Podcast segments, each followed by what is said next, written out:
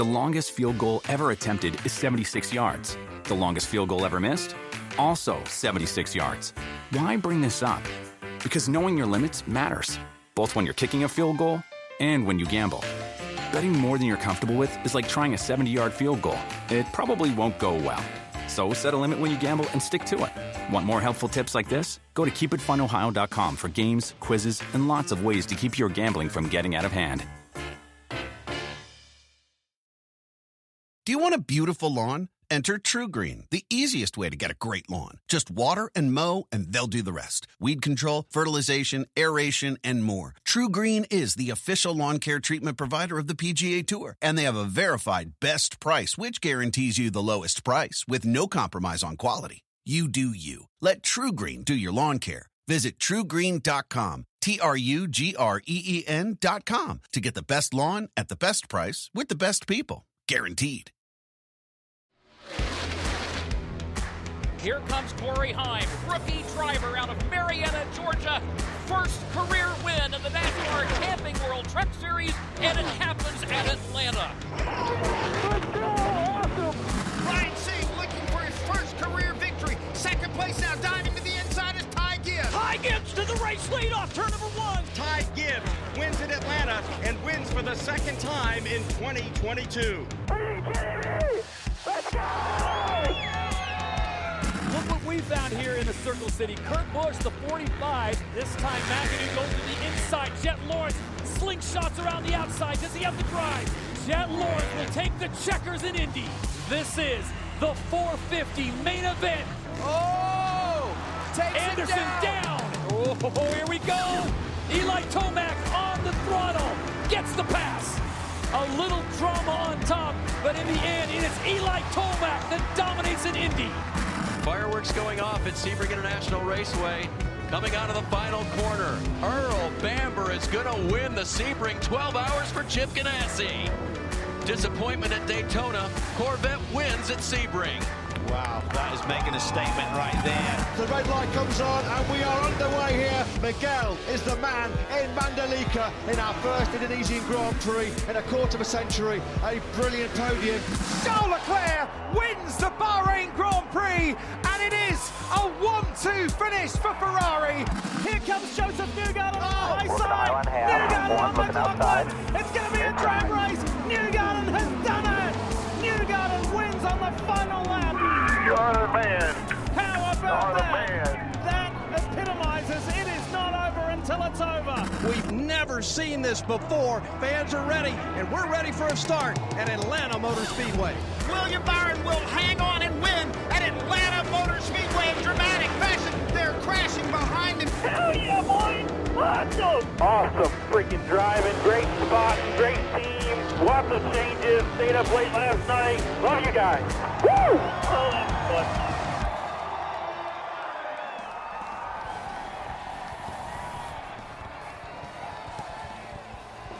Welcome into NASCAR America Motor Mouth. Steve Letarte, Kyle Petty, Jeff Burton. There's so much to uh, digest from just the NASCAR Yes. weekend in Atlanta, reconfigured Atlanta. But how about the weekend overall? We just show the highlights.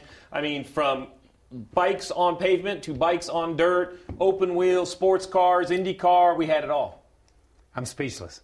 I mean, There was- for- there was way for too March, much. it's a good weekend. For March, it was a great weekend, and the weather cooperated everywhere they were at. So it was. It was and listen, I, I like the bikes on asphalt. I'm, I'm a bike on asphalt. Bike kinda on asphalt in the rain, Yeah. you're tougher than I am. Yes. A ton of competitive events too, not just cool events. They were Yeah. all really competitive. Close fall, last lap passes, a little bit of everything throughout the whole weekend. So we're kicking off our year here on NASCAR America Motor Mouth. As you uh, want to remember, this is a fan show. We need your calls. We need your questions. We want your opinions. You see the number right there, 844 NASCAR NBC. Call in and give us your thoughts. So we have a whole start of a season to digest, but let's start at Atlanta, reconfigured Atlanta. Jeff, you were in person. So I'm going to come Yes. to you first. It looked crazy on TV. How about in person? Well, after the first practice on Saturday, I thought they should have called it and said, "Hey, it's a 500k, Yeah. not 500 miles." Like I don't, I'm like the immediate talk was, "How in the world are you going to do this for 500 miles?" You know, it's a super speedway like Daytona and Talladega, but sho- shoved into a mile and a half Yes. racetrack. And so when they come by you, they look like they're running 400 miles per hour, and there was nowhere to go. Uh, one of the things we never didn't see happen was green flag pit stops. Thank goodness, because yeah. I don't know how that was going to work. So right from the start, you knew this was going to be a different weekend. You knew it was going to be competitive. You knew it was going to be action packed, and it and it certainly didn't disappoint in any yeah. of those. Yeah. Hey, listen, I, I grew up on the old racetrack, the the first one, and then raced on the second configuration. Thank God I aged out and didn't have to run this one. that's, that's all. I, because listen, William Byron got out and he's what, 24 years old, and said the most intense race he had ever run. He just couldn't focus anymore. The concentration it took to lead this pack and to run in this pack. I talked to a couple spotters, and they said the most mentally taxing thing they've yes. ever had to do. Yeah. And I was trying to understand, and they, and they said just what you said. I said, look, Daytona and Talladega, the size, while the car speed is perhaps higher, the size makes everything a little slower. Yeah. They said down there, it was just, it was nonstop. There was nowhere to go. Um, and the width of the track, while it is wide enough for three cars, because we at times saw yeah. three cars, it wasn't comfortably wide yeah. enough for three cars. I think some of that has to do with the transitions, right? You kind of get in the straightaway and you lose track yeah. of what a lane is because it's so wide. You see right here, that's the backstretch, three cars comfortable. When you go down to the corner, you know, not to mention, I think they needed a little more than a car width to keep them. But I want to ask, I want to ask Jeff this too, because I thought about this while I was watching this. This is technically it's wider than Daytona. Okay, technically it's a, it's a wider corner. But you've, dri- you've driven at Indy. You've driven at Indy. That first corner looks like it's about as wide as this desk oh, when yeah. you get to Indy. And oh, I think yeah. that's I think that's a lot of what these guys saw. You talk about the speed. I think visually, optically, it just seemed a lot narrower especially getting off into turn one and getting off into turn because you didn't have that expansive straightaway like you do at Daytona. Yeah, and, and, and, it's the same width. It is the same width as Charlotte. Yeah. From the wall to the yellow line on the bottom of the racetrack or the white and red line, it's the same yeah. width as Charlotte. You wouldn't look think it by looking at it. We've never seen this kind of racing before yeah, on a mile and a deal. half. You know, we in, with the All Star race at Texas last year, with the with the aero and engine package the last couple years on mile and a halves, we saw a version of this, but we've never seen this on a new paved racetrack trying to pull some speeds. I can only imagine how fast he would have run unrestricted. I mean, it would have been nuts with the added banking. I mean, it would have been crazy. So remember, that's why the speed got pulled yeah. out of it, right? The speed got pulled yeah. out of it because it would have been ridiculous. So that was the, the, the, beginning of it all. And then instead of saying, hey, it, let's don't really understand what we're going to have, let's just make it so we know they're going to be run, run wide open and have this kind of race. And they had it. I mean, you yeah. never know, Steve. I mean, you know, the smartest people in the world can get together and say, here's what we're going to do. We're going to put this package together and it's going to have this result. Eh, that doesn't always mean yeah, it's going to work. True. But it, it, without a doubt, if that was the goal for this weekend, they 100% met that goal. Yeah, the intensity was high. We're going to get to talk to a driver that was in the field. Kurt Busch is supposed to be joining us here around uh, 10 or 15 more minutes. So get your phone call in for Kurt Busch in the second segment. Phone number is on the screen. Uh, but let's talk about the winner, William Byron. Let's start the year, right? We have Austin Cindric, a rookie, wins the Daytona 500. Then Larson, probably the most surprising Larson win, only because he didn't dominate. Yeah. No one surprised that he won. Bowman Come from nowhere, Bowman. The, the guy continues to Only win. Only Kyle Busch was surprised at that one. So he was okay, right? Kyle Busch, yeah. Uh, and then we see Briscoe. We all knew Briscoe was a good race car driver from what we saw on Saturdays, yeah. but his trip to Sundays have been difficult. Yes. Self-admittedly, last year he did not have a lot of results. He put an impressive show on this year, winning at Phoenix, uh, and then William Byron at Atlanta. So a, a wave of five drivers have won, all different. I think surprising to me is my crystal ball had Cindric and Briscoe racing to make the playoffs on points maybe around the middle yeah. of the summer. Now they've gobbled up two spots. I mean, what do you make of the playoff field as it currently sits? I mean, should veterans start to be concerned? Well, yeah, I, I tell you what I like. Um, I, I, like the mix of organizations that we've seen run up front. I, I will say that. I do like that mix of organizations. And you look at these, um, you look at these four or five winners. I'm not sure concern is an issue because I, I expect, and, and we'll, we were talking about before, D- Denny Hamlin. Um, you look at Denny Hamlin, you look at Kurt Busch, you look at Kevin Harvick. You look at the, I, th- I think these guys can win races. Okay, and I mean I, I really do. I just think they're going to win races. So points are not an issue for them moving forward. But I do believe, and we were talking about before, if you're Denny Hamlin and you're 28th or 29th in points, and if it continues like this year has gone, then there's got to be a little concern, eh, yeah, even yeah, five yeah. races into the season. Maybe not panic, but a little concern to say, when's this ship going to get righted and, and when we're going to head in the right direction? But listen, It's cup racing. Okay? The guys that win, the cream, in the words of Jimmy Spencer, the cream rises to the cream. Okay? that, that, that's it. It's going to get back to the top at some point in time. So, yes, it will. But remember, we sat here last year for 20 some weeks saying, well, Denny's going to win, Kevin's going to win. That's true. That's know? true. And, and it took them forever. Kevin never did. Denny ended up getting some wins. But but I, am nervous. If I'm a, if I'm an experienced guy, I'm sitting yeah. here looking, and there's two guys already that won races that did not make the playoffs last year. Two. All right. You think you think about the point battle to get into the playoffs the last several years. It's been tight. Can Denny Hamlin? Can um, uh, several guys that have had trouble early in the year, Christopher Bell, can they earn enough points? Yeah. To get themselves in. Look, look, look where they are. Look at Look at Christopher Bell. That's look at Denny Hamlin. Can they earn enough points right. to race themselves yeah. in a point position? They have dug themselves in a potential must-win yeah. situation. I know that sounds crazy this early in the year, but uh, no. But look how well Trackhouse is running. Yes. Would it surprise say, you yeah. any of those two guys got in the Reddick, playoffs? Chastain. I can make a list this of Austin other Dillon. guys. Right. Yeah. Well, think of RCR a year ago they felt good, and Aric Almirola won in the summer. And next thing you know, they have a car out, and, and it's a scramble. Yeah. And, yeah. and because we all thought, me included, when I say we, I'm going to put myself in the bucket. I didn't see any more new winners. Yeah. Aric Almirola re- re- reminded us that people can win on any weekend yeah. and won in a dominant fashion. So I think what we love about the sport is there's only 16 seats. No matter how good your resume, no matter what you've done in the past, there's 16 seats in the playoffs. So everyone that gets filled up you know, with someone yeah. who we correct, you know, don't expect, we'll see. But hey, listen, it wouldn't be NASCAR Motor Mouth if we didn't have our first caller of the year. And of course, NASCAR, you're it, man. You're pole position. Hey guys, it's good to be great back on the show, but I want to get to the biggest news that we haven't talked about. Newman's not running Cup, but that doesn't mean NASCAR ain't going to have a dog in the fight. So my new driver, Unveil, He's got some ties with Ryan Newman. That is the number 12. I'm sticking with Ryan. Ryan Blaney is my new driver, y'all. So we get that hey, news well, out of the way. That's a good pick. That's that, a good listen, pick. that's good. You only had to change part of your tattoo. Exactly. um, I think it's been. I think this season has been everything that we talked about last year. They're writing a notebook on these cars. We're going to see uh, some different things. But the one thing I want to ask you, and I'm going to go to the crew chief, Steve Letarte these first few races, these tires, is it something with the way that the cars are being set up, the camber, or what is going on with these tires? Because we have seen quite a, a tire issue in almost every race. Well, I, I will go with this. I do think that it's a learning curve. Uh, we saw mainly right rears at Atlanta, and surprisingly, mainly the leader. Uh, which, as crazy as it sounds, I can get my brain around. So we used to see right fronts and it didn't normally be the leader because it was the guy that might was it car was driving the worst, abusing the right front the worst, heating that tire up, the tire fails. Out here, it's continuous. It was the leader. I believe there's something to do with the aero load. I think the guy up front has the most air on his car, perhaps the most load on the right rear. I'm not an engineer to prove that.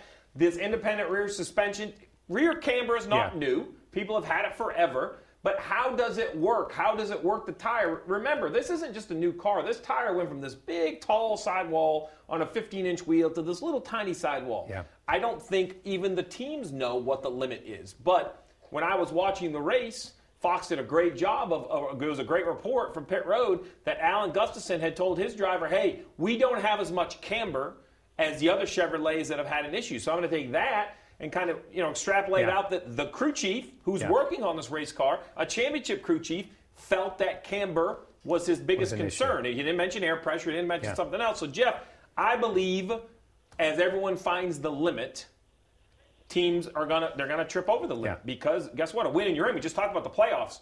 All those guys were leading. They were feeling really good till it went bad. Yeah, California was left rears, and we know what that is. Left rears in California is air pressure you know, it's rough there and it damages the sidewall. We, we can almost assure you of that. But you're right. There is no, well, last year with this tire we did this and didn't have a problem. There's none of that. Like you're starting over with right. everything.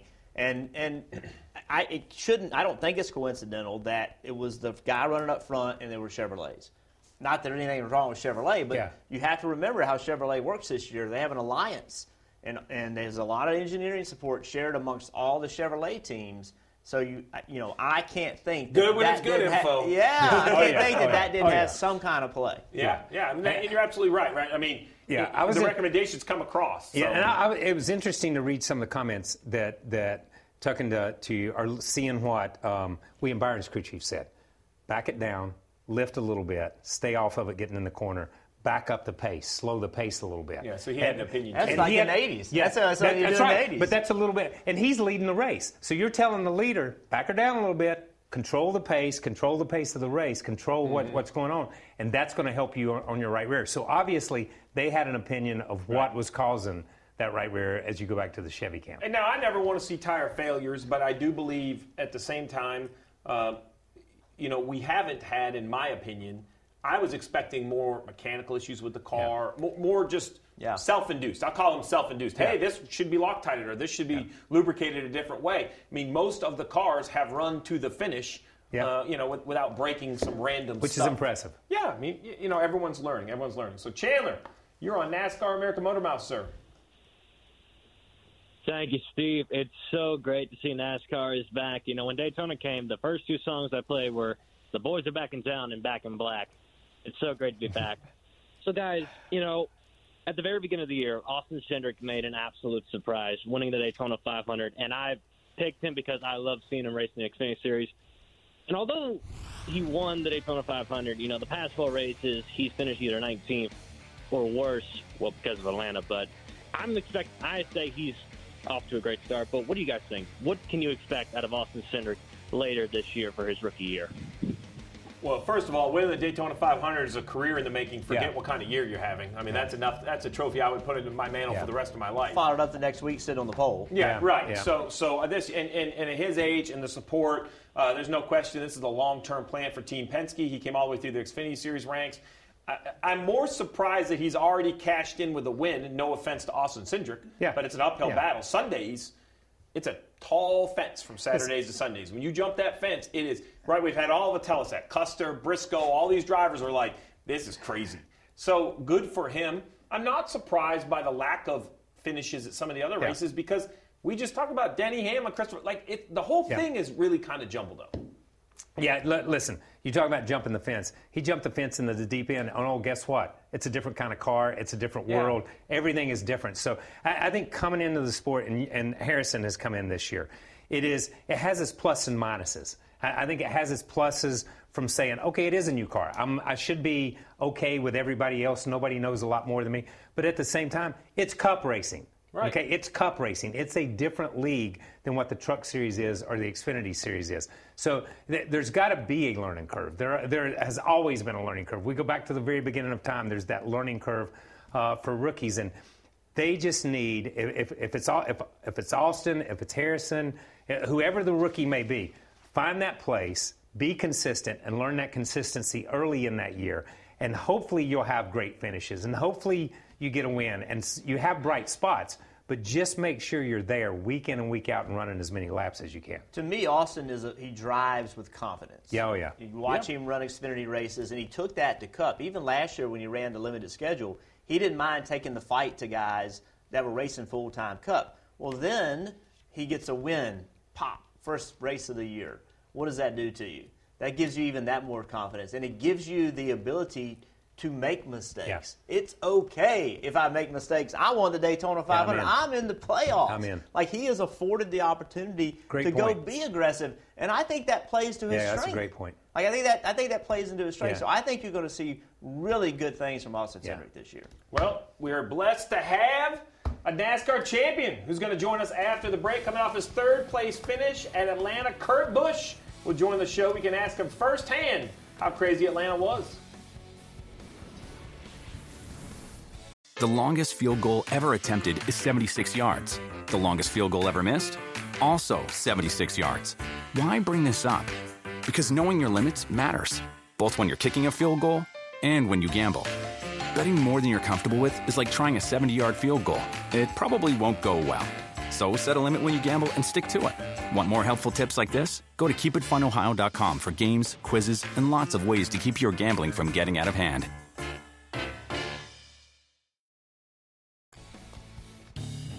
Monster Energy AMA Supercross Championship from Indianapolis, Indiana, inside Lucas Oil Stadium. Todd Harris, alongside the five time champion Ricky Carmichael, let's turn our attention to 250 East and the sensation that is Jett Lawrence. Ah, this guy keeps answering the bell. He was put to the test tonight, not only his heat race, but the main event by Cameron McAdoo. 250 heat number two. Keep your eyes on the 18 and watch this ejection. Getting punted in that first corner. He's lucky he was able to get up from that, but he puts in the ride of the night. Comes from very dead last to win the heat race in a short amount of time.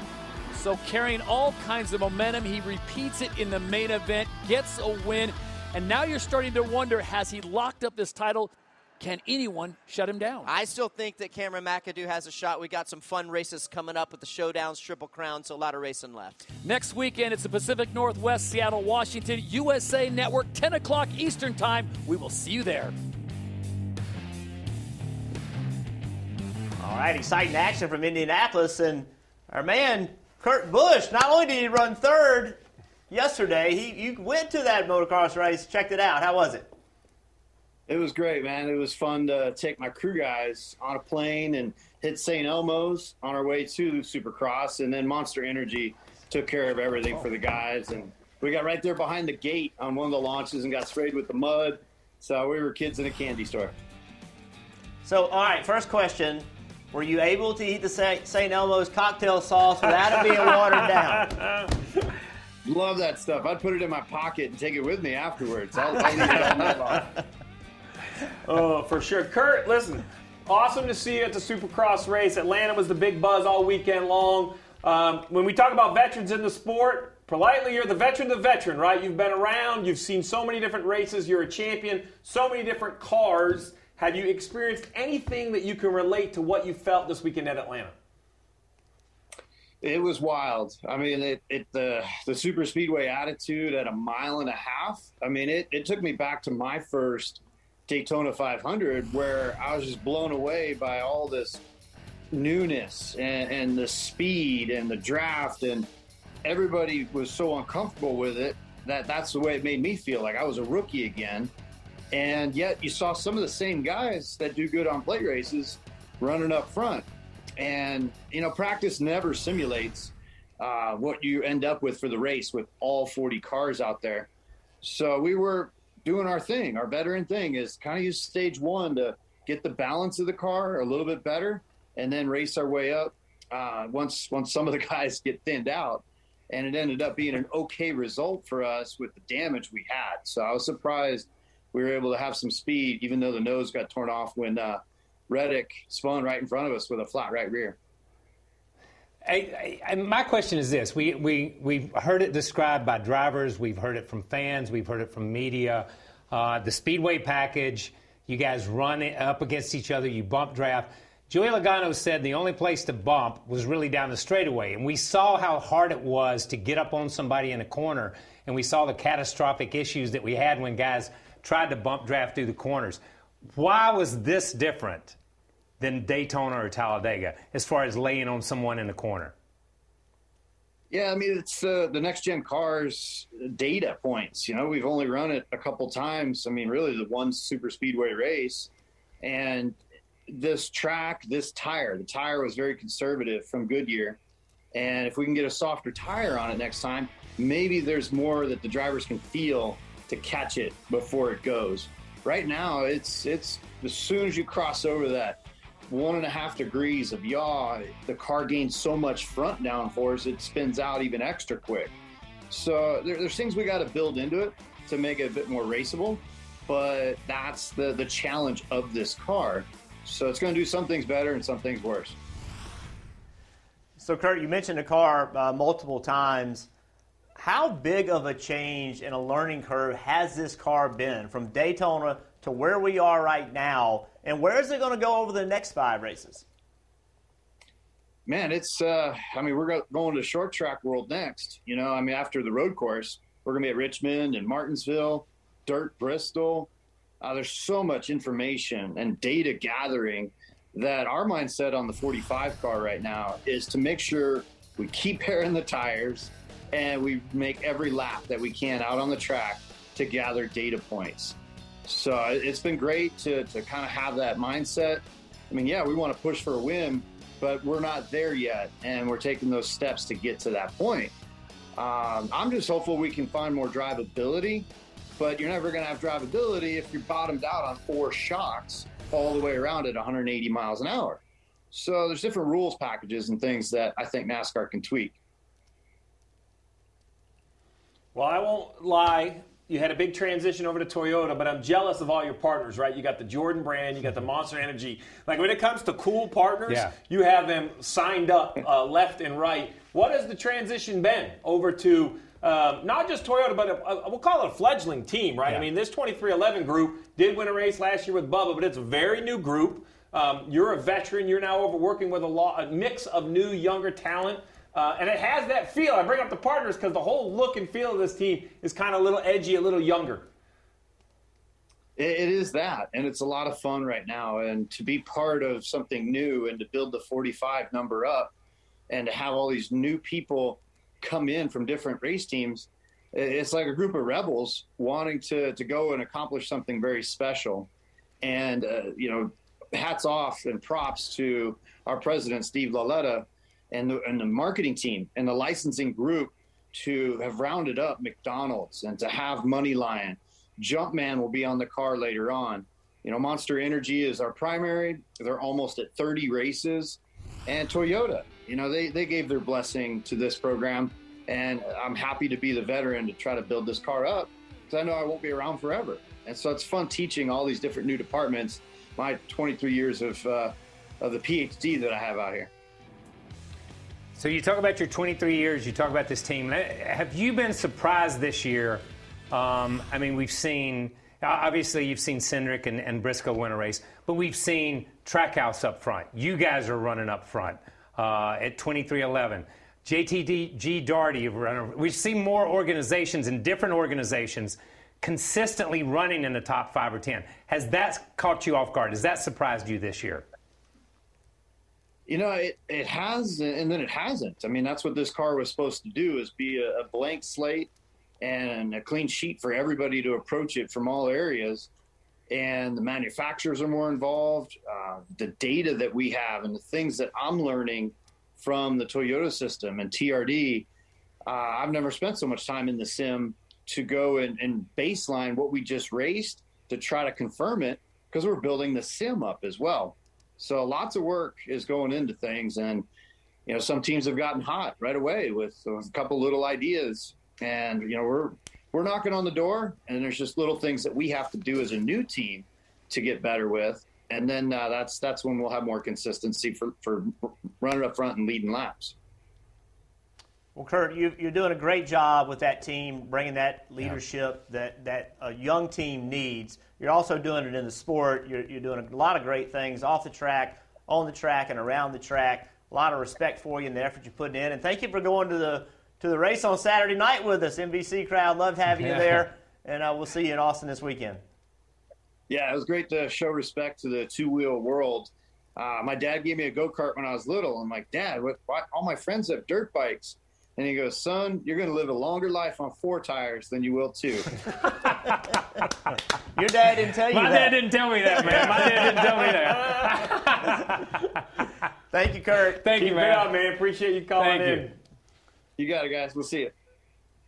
I love the setup. It's a good reminder, right? Good. As he sits there, 23 years, first of all, shocking right? He won the last championship before yeah. there was no playoffs, right? Yeah. He was the full season Crazy. guy. And then he's what he's got Daytona 500. He had a couple yeah. other trophies. I mean, he has done so so so much. Uh, when when 2311 got him to yeah. come over there for that second car, it kind of jumped off the page. I'm like, man, that is the right kind That's of guy right. to start a second team with. He can lead. Yeah. And, and what a great place he is in his life. Yes, like he fully embraces where he is, yep. his age, his, what he can give to the sport. Yep. He's fully committed to making the sport better. Like he has really taken that leadership role and run with it. Yeah. And and doing just really good stuff within the sport and within his team. He is he is showing younger drivers what it m- means to be a successful experienced driver. Mm-hmm. Yeah. Give back to the sport. It's not yeah. just all take. Yeah, I just can't believe that he would ever end up on a team of rebels. I just, Yeah, I was gonna say, when he that, said that shocked me. That shocked me. All right. Well, we're gonna we're gonna uh, when we come back. We got Marvin Blue on the line. He Ah, yeah. always calls in. All so right. starting the show back just like it ended last year.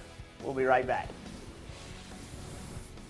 The longest field goal ever attempted is 76 yards. The longest field goal ever missed? Also 76 yards. Why bring this up? Because knowing your limits matters, both when you're kicking a field goal and when you gamble. Betting more than you're comfortable with is like trying a 70 yard field goal. It probably won't go well. So set a limit when you gamble and stick to it. Want more helpful tips like this? Go to keepitfunohio.com for games, quizzes, and lots of ways to keep your gambling from getting out of hand.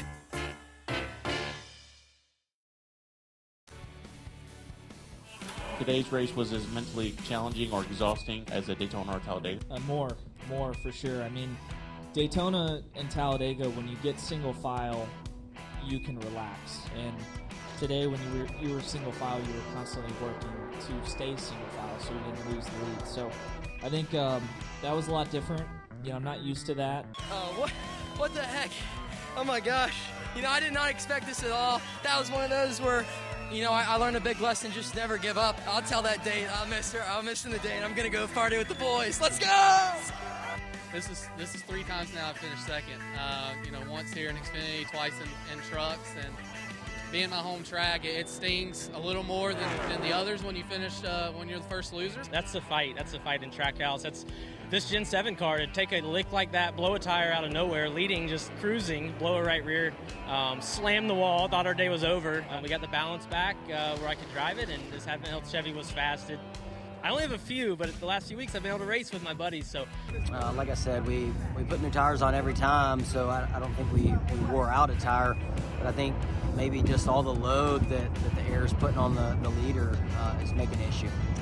I mean, it's just a kind of a product of this racing and product of pushing and trying to draft and just get your lane going. So I mean, I, nothing's intentional. Uh, obviously, I, I wish we were out there, both of us racing. Trying to help Kyle there, and I just uh, needed to let him go off of turn four. You know, frustrating, but I mean, we are we're running well. We're just finishing horrible, and you know, I'm just making some bad decisions. into stage one. We're going to get a run down the back, the front stretch right there, so I don't know why he's pushing like dead center three quarter mark, but I don't want to say anything else. Uh, my feelings are hurt. Just two weeks in a row we've been taking out the race. You know, I think they got what they were looking for as far as, you know, the Daytona Talladega type field. If you would ask them, it's a success. I think the racing was obviously close. Um, it's exciting. There's some crashes, so it's something for everyone. This type of racing, is it making you more an entertainer than a driver? Yep. You like this version of Atlanta better than the old one?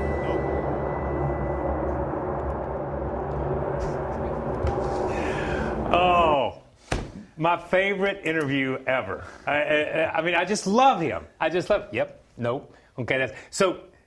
Listen, we heard right there what every driver said. Now, what what I enjoyed from that is that William Byron wins a race and gets a donut. Yeah, Because yeah, it's right there on his knee, right Yeah. there on his knee. Ty Gibbs wins a race and blows off a date. Okay. Yeah. So I mean, it, it, that makes it personal. You know, I, I don't know if he's going to get a second date with this chick after Yeah, the, after yeah, this one. yeah. Uh, but what did, did Steve? Did you hear? We've talked about it. We we've talked about what we thought we saw, how it was. We heard what these guys had to say. Some to the good, the winners, Yeah. and some that were taken out. So uh, we could have taken all of those interviews and sprinkled them over Talladega at any time in the last 20 years. And, and I'd say that as a guy who's left Talladega with the trophy, Yeah. and as a guy who left Talladega thinking this is the silliest race we do all year, we were perfectly fine and we got in somebody else's mess. I only say that because do I think what we had at Atlanta is perfect? We're never perfect the first time. You, you know, some like it, some don't. Some fans like it, some fans don't.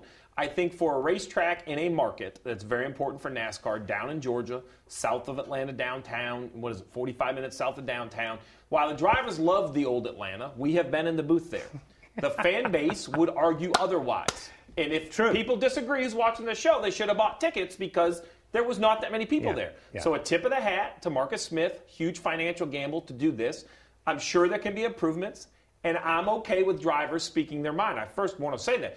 Kyle didn't do anything wrong. Denny can say, like, what I love about the sport is people can say whatever they want, um, and frustration's fair because most Yeah. of the guys we talked to were wrecked. So, you know, they're not going to love what has gone on, right? The only Yeah. guy that really Chastain, he kind of recovered.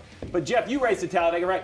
You, you could have literally taken these interviews and put them after Talladega, and it would have been kind of the same opinion. I For as long as restrictor plates have been there, Yeah. the day Bobby Allison Yep. ran over the harmonic balancer and flipped and got in the fence, from then on we've had the same conversation. Yeah. Drivers didn't want it here, Right. They knew they did it two Yeah. two races Yeah. tracks a year. They didn't necessarily want it here, but yeah, I think I think we're I do think this though. What you said about the fans is right. This place, I'm not going to say it was sold out, but it was really Yeah. close to being sold Yes. out. Best fan, best uh, amount of attendance we've seen in years in Atlanta.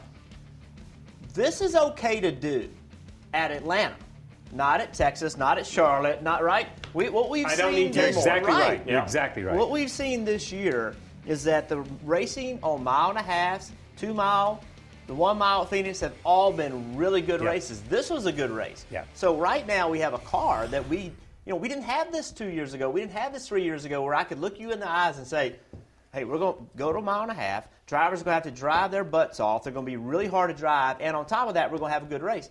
Every time it got hard to drive, the field just got separated. The races weren't very good. Yeah. This Yeah. car has bunched them up. So we don't have to do this to have good racing. It's okay. It's a repave. It's going to age out. Yeah. The track's going to change. This, this Wow. isn't the future of Atlanta five years from now. It's going to change. But for right now, on a repave, it's okay to do this for a period of time. And I, I'm a big fan of variety. Yeah. I didn't mean Oh, interrupt no, no, no, My no. point when I look at the schedule, everyone doesn't have to like everything. That's right. And NASCAR owes it to its fans to give them as much options. Yeah. And that is not just markets. Yeah. It's the type of racing. It's the where do you want to go? Where do you want to see? I mean, Yeah, no, that's no. what makes a good sport. So, in my so mind. I'm, I'm gonna, Marvin Blue's waiting, so I, I don't want to keep him too long. But I want to ask you this question. Joey Logano said this is like a tax we have to pay to be able to run the racetracks that we want to run. What, what, what does he mean by that? Well, you, listen, we, what we ask of drivers at Daytona and Talladega is a lot. Yeah. We put drivers in a situation that is extraordinary. We have done it for so long, we believe it's ordinary. It's not. Yeah. Drivers, oh. when you're sitting there running 20th and the car running fifth lands on top of you, that's not normal. Yeah. And Daytona and Talladega, we put those drivers in very unique situations. Now you've added another one. And Yeah. you know, and, and so, but I do think it's short lived. I don't Yeah. think that I don't think the racetrack as as the asphalt wears Yeah. And the grip level comes out, you're not going to even be able to do that kind of racing. So I think it's a short lived thing. I don't know how long that is, but it's that tax is hey, this is what I got to do. These are the kind of races we have. It's the same with the IndyCar race at Texas. Yeah. It's just, you know, I mean, you know, they're sitting there. They go from the, the, the streets of Nashville to a mile and a half at Texas running wide open. Yeah. They do the same thing, and it's it's pretty much the same in both both divisions. Listen, I don't even drive a race car, and he's talking about this place wearing out. My hands are sweating. Uh, having to think. Marvin, what is not normal is that Marvin Blue usually calls in in the second segment, and here, I, I don't know what happened, Marvin. What do, you, what do you got to say today? Well, first off, I just want to say it is so good to be back on Motor Mouth. Lord, how I miss you guys. Missed you, man. Absolutely. Well, I got a question for you guys, and we're heading to the Circuit of the Americas this weekend. My question for you guys is who is your locked in favorite to win in the Xfinity race on Saturday? Ooh. Xfinity question. Xfinity. He threw the Xfinity thing. Well, in I'm going to say I'm going to make Wow. it real simple. In my mind, the, the, the guy to beat is going to be Mr. Allmendinger Mm, because that's- that's. Austin Cindric has moved Yeah. on. True. Uh, and there's other one. Other, Justin Haley has moved on. I think when I look at this, Ty Gibbs is going to be fast, and you definitely don't want to count him out. But AJ Allmendinger, the first name not highlighted in yellow, experience. Until somebody consistently beats him, Yeah, yeah. he's my pick. Noah Gragson. Gonna take Oh, him, gonna take him down. good. Noah Gragson's a Yeah. good road racer, tons of confidence, Yeah. going And, after and it. I, I'm thankful we're going to COTA, and the forecast is better. Yeah, because oh, NASCAR. yeah. I think we, you know, we went down there. A We year get a ago, shot this year but it was to like do what you can do. yeah, you know, Yeah. it was kind of like I think Yeah. the fans kind of got messed up. It was just, it was no one's fault, but it's like. You know, racing in the rain is good for me when I, it's a race I've been to 10 times, but I want to see COTA. Uh, uh, freshly paved in some sections of COTA. I saw. Beautiful, beautiful Yeah, facility. it I, is a I was there beautiful last facility. year. It is Yeah. really I'm, gonna, cool I'm, I'm gonna go with Allgaier just because I've watched him run Road America in some of those places, and he passes people where there's no pavement. So I, I'm, I'm, gonna, I'm gonna go with Allgaier. But you know, that's the beauty of that race on Saturday is all three of those could win. Josh Yeah, that's Berry exactly can prove right. he's a road course racer. That series, Yeah. I, I thought I was worried when Custer and Briscoe Yeah. Oh, and yeah. Cindric and your son on. and all these people left. Yeah. Man, it's been great. Yeah, it's a great series. Nobody It is picked great. Ty Gibbs. Yeah. No, he just won, man. We can't give him too much. I know, I know. Maybe Anthony. Anthony, did you pick Ty Gibbs? What, what's your question, Anthony? no, I didn't take Ty Gibbs. Uh, but yeah, it's great to be back. First time in two years. And uh, yeah, I'm, I'm, I'm happy. So yeah, my biggest surprise so far after five races, which is really my question, I think the biggest surprise is more or less the biggest shock, and that's Denny Hamlin and his woes. I mean, come on, the guy is 26th in points. Last year at the time, he had four top fives and one 11th place finish, and he led the points by 39 markers. And now all of a sudden, a year later, he's you know way deep in the points, 26th, averaging a 25th place finish. 92 points back. He's, he's struggling just as bad this year as he was in the first year of the Gen 6 car. And it's the first year of the next gen. So at some point, this 11 team is really going to have to turn around. It, it may be the first five races, but boy, I can tell you, it can make a big difference come August regardless. And uh, also, huge shout out to the 24 car. 96 wins, only four more to 100. Yeah. Yeah. So let, let, let me, let me to, to build off what he what he what he's saying there. This is two years that we're talking about Denny Hamlin. I mean, if we go Yeah, back to last year, last year a yeah, little he bit in the saved last year in the playoffs, but this is two yeah. years. I mean, it was a dry spell in the regular Yeah. season without a doubt, um, and I think that's. I don't want to say it's a concern because Denny's admitted it. I don't think we're going to Yeah. talk about anything that Denny hasn't already said. But I think what shocks me more about the 11's performance is the majority of the issues have been driver induced. Yeah. Whether it's speeding, a missed shift, this push on Larson. I don't think any of them are egregious. The shift was a bit egregious, but I, you know they're all mistakes, Yep. and, and humans make mistakes. At times, I think we forget these these uh, level of athletes are human. But two years ago, I would have said, man, he's the strength of this team. Like he's doing some very methodical, very mental, uh, strong type racing. You know, he kind of outraced people mentally. And this year, he's too talented to kind of make these mistakes and say it's okay because he's at this level of being a race car driver. The, and the worst thing for him could be start thinking about I've got to quit making mistakes. Yeah. and when I say Yeah. that, because now it gets you off your rhythm, it takes you off offense. Yeah. To win these races and be competitive, you got to be on offense. You can't be on, gosh, I got to quit making mistakes. So he's got to find a way emotionally to keep attacking, but then minimize the mistakes. Real quick, let's don't. He mentioned the 24 car, how Yeah. close you are to 100 wins. Let's, let's you know, William Byron to me is the next guy. He's the next, is the guy, next guy. to step up to the Yeah. plate and win a ton of races. It's coming. This year, Yeah. I think it's coming. I think he is going to be a real championship contender. Aaron, I, I have to say that the problem with having me host is I can't hear what you're saying. So who did you tell me is on the on the on the phone? Ali. Uh, okay. That, next caller, please. Next caller, please. I'm sorry, I, that, I blew that one. Hey, you guys are good. You guys are good. Hey, guys, how y'all doing? Great. Great.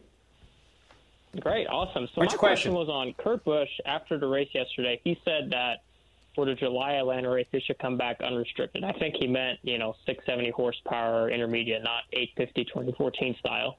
Uh, do you guys think that would be a good option, or after the chaos yesterday, should they keep with the 510 restrictor plate type package?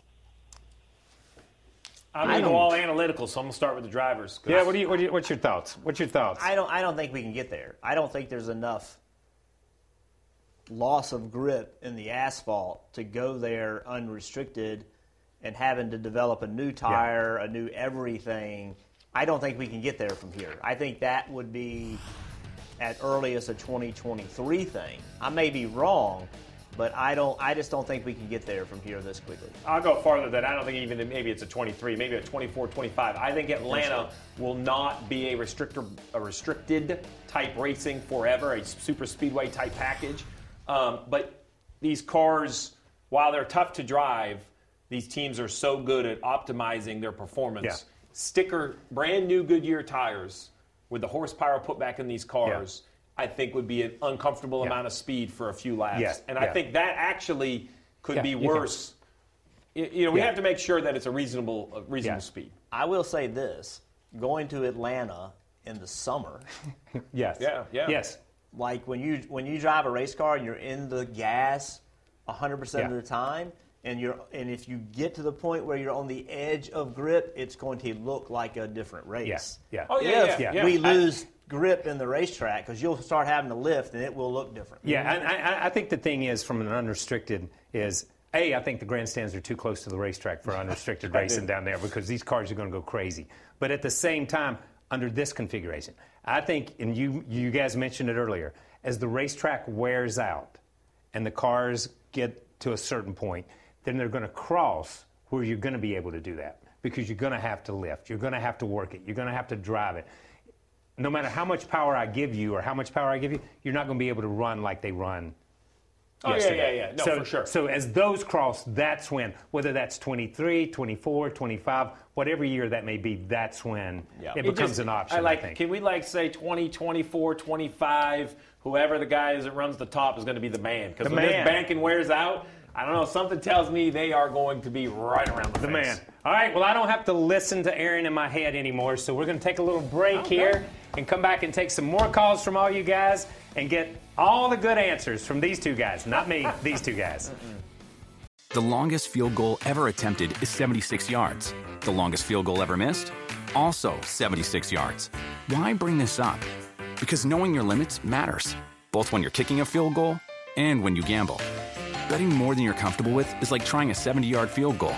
It probably won't go well. So set a limit when you gamble and stick to it. Want more helpful tips like this? Go to keepitfunohio.com for games, quizzes, and lots of ways to keep your gambling from getting out of hand.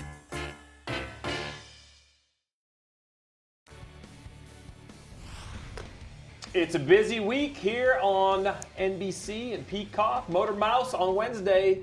The victory celebration will continue for William Byron. He's going to join us at 6 o'clock on Wednesday. Dale Jr. download moves to Thursday, 6 p.m. Geoff Bodine. If you haven't been on Dale Jr.'s social, he posted a picture of that truck wreck from Geoff Bodine. Oh, my gosh. I'm sure it's going to be a fascinating conversation. Monster Jam, noon on CNBC, and then Monster Energy Supercross from Seattle, Saturday night, 10 p.m. on USA and Peacock. Remember, everything on demand is available on Peacock, Motor Mouth, Dale Jr. Download, and Supercross. Well, it's a call-in show, so let's get through all these callers that have been patiently waiting. Michelle, you're on the line. Hey guys, welcome back. It's great to be on with you guys. I had a couple of questions. Actually, it's one big question. The tires, when you guys were talking about that, do you think the penalty for the tires falling off is too much, considering if that happens and when it has happened? The cars themselves have basically been not driving the way that they're supposed to. Justin Haley, like when his tire came off, he lost brakes and he, you know, they were in the back. Um, I think the same thing for Corey LaJoie when that happened. Like he basically wrecked his car and couldn't continue. Um, do you think that it's policing itself, or do you think that there needs to be that strong of a penalty for this new one lug rim? Uh, You know what I've learned? Safety questions to the mayor. Yeah, that's exactly right. I, I, I- I'm good with the penalty. I think that we got to keep the tires. We got to keep the tires on the cars. If the you know the big question for me is if the pit stop slowed down and you got the wheel on the car correctly, would it have come off? Or if it's a mechanical issue Yeah. that no matter how Yeah. much time you spent, well, that was I think that was heard you know during the appeal of one of these penalties that that was presented and it got rejected from the appeal. So what my belief is that if you took your time and got the wheel on there, wheels don't come off in practice. Yeah.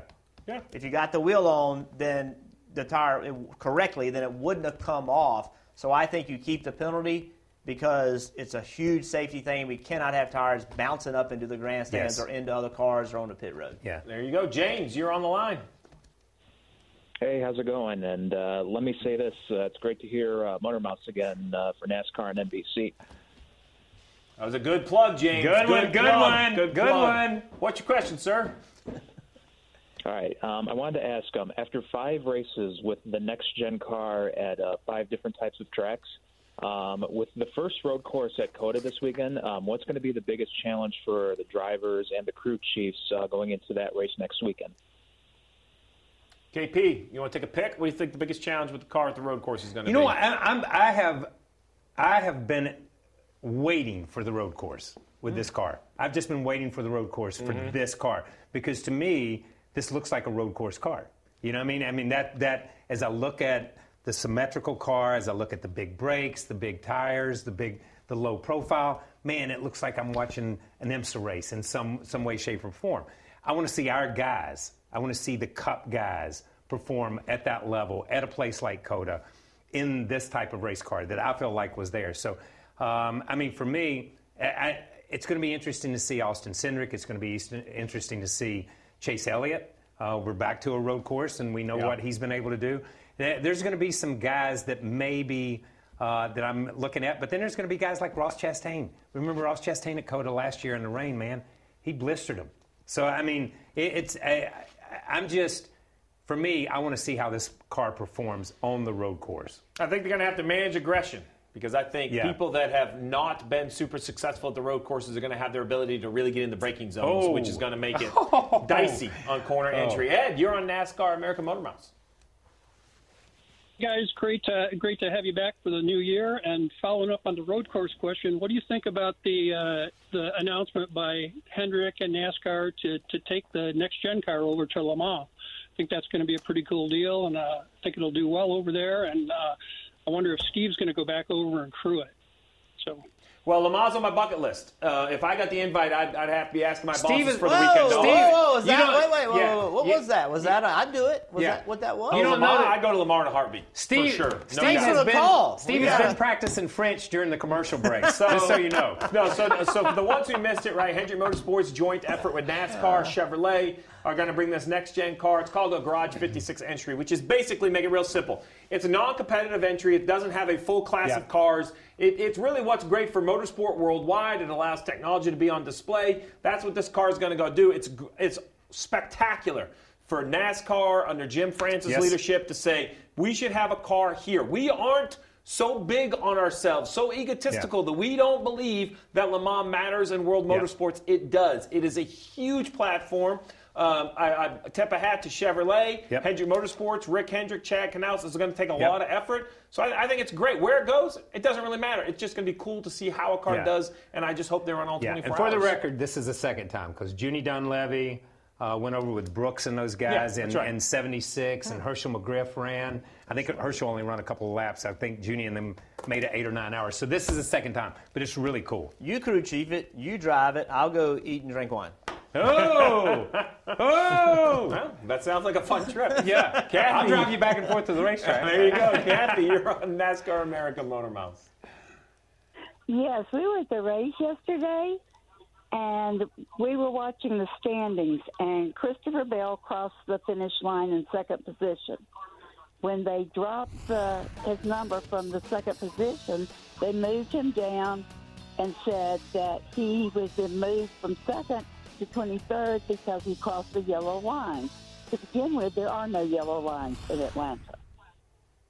Secondly, well, you know what? That's a good point, and I wish they would have painted them yellow, Jeff. Because well, everybody called them Kathy out. Everybody right. called them. So the rule, so the rule is it's just like Daytona and Talladega. You cannot go below those lower lines to advance your position. No matter what color they are. Right. So there they were white and red. The reason they were white and red is because there's a major transition from the banking to the corner to the to the apron. So it's like yeah. you can imagine the apron's down here, the corner is like this, and it's a great big change.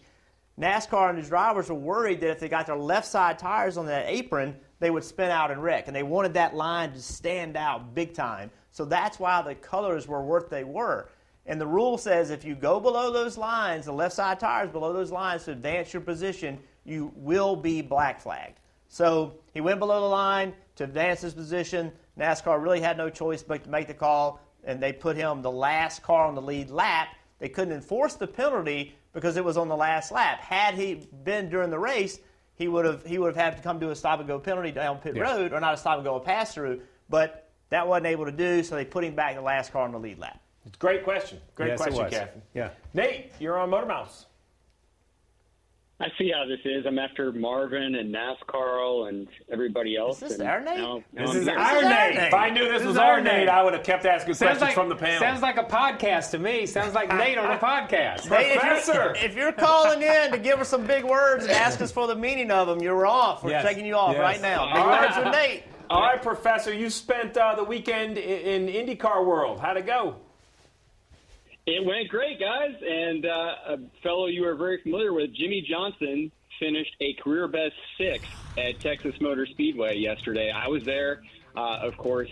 Uh, NBC was there as well, and now the next oval on the schedule for IndyCar is the Indy 500. This was Jimmie Johnson's first oval in the IndyCar series. So now he goes to the Indy 500. Stevie, you were on the pit box with him last year. He goes to Indy 500 now with a chance to win the biggest Wow. race in the world. So I just wanted your guys' opinion on what you thought about Jimmie Johnson finishing a career best sixth at Texas Motor Speedway in the IndyCar Series and what that means for the Indy 500. Well, I think it's great for the IndyCar series. It's great for Jimmy. I text me, text me right back. He was so fired up. Um, I Should've been, on the been. pit box with him, and while he watched the Indy 500, he's going to be competitive. I can Yeah. see the, the fire in his eyes, so it was great for that series. This show back Wednesday, 6 p.m. with William Byron. This week's winner will join NASCAR America Motor Mouths. The longest field goal ever attempted is 76 yards. The longest field goal ever missed? Also 76 yards. Why bring this up? Because knowing your limits matters, both when you're kicking a field goal and when you gamble. Betting more than you're comfortable with is like trying a 70 yard field goal. It probably won't go well. So set a limit when you gamble and stick to it. Want more helpful tips like this? Go to keepitfunohio.com for games, quizzes, and lots of ways to keep your gambling from getting out of hand.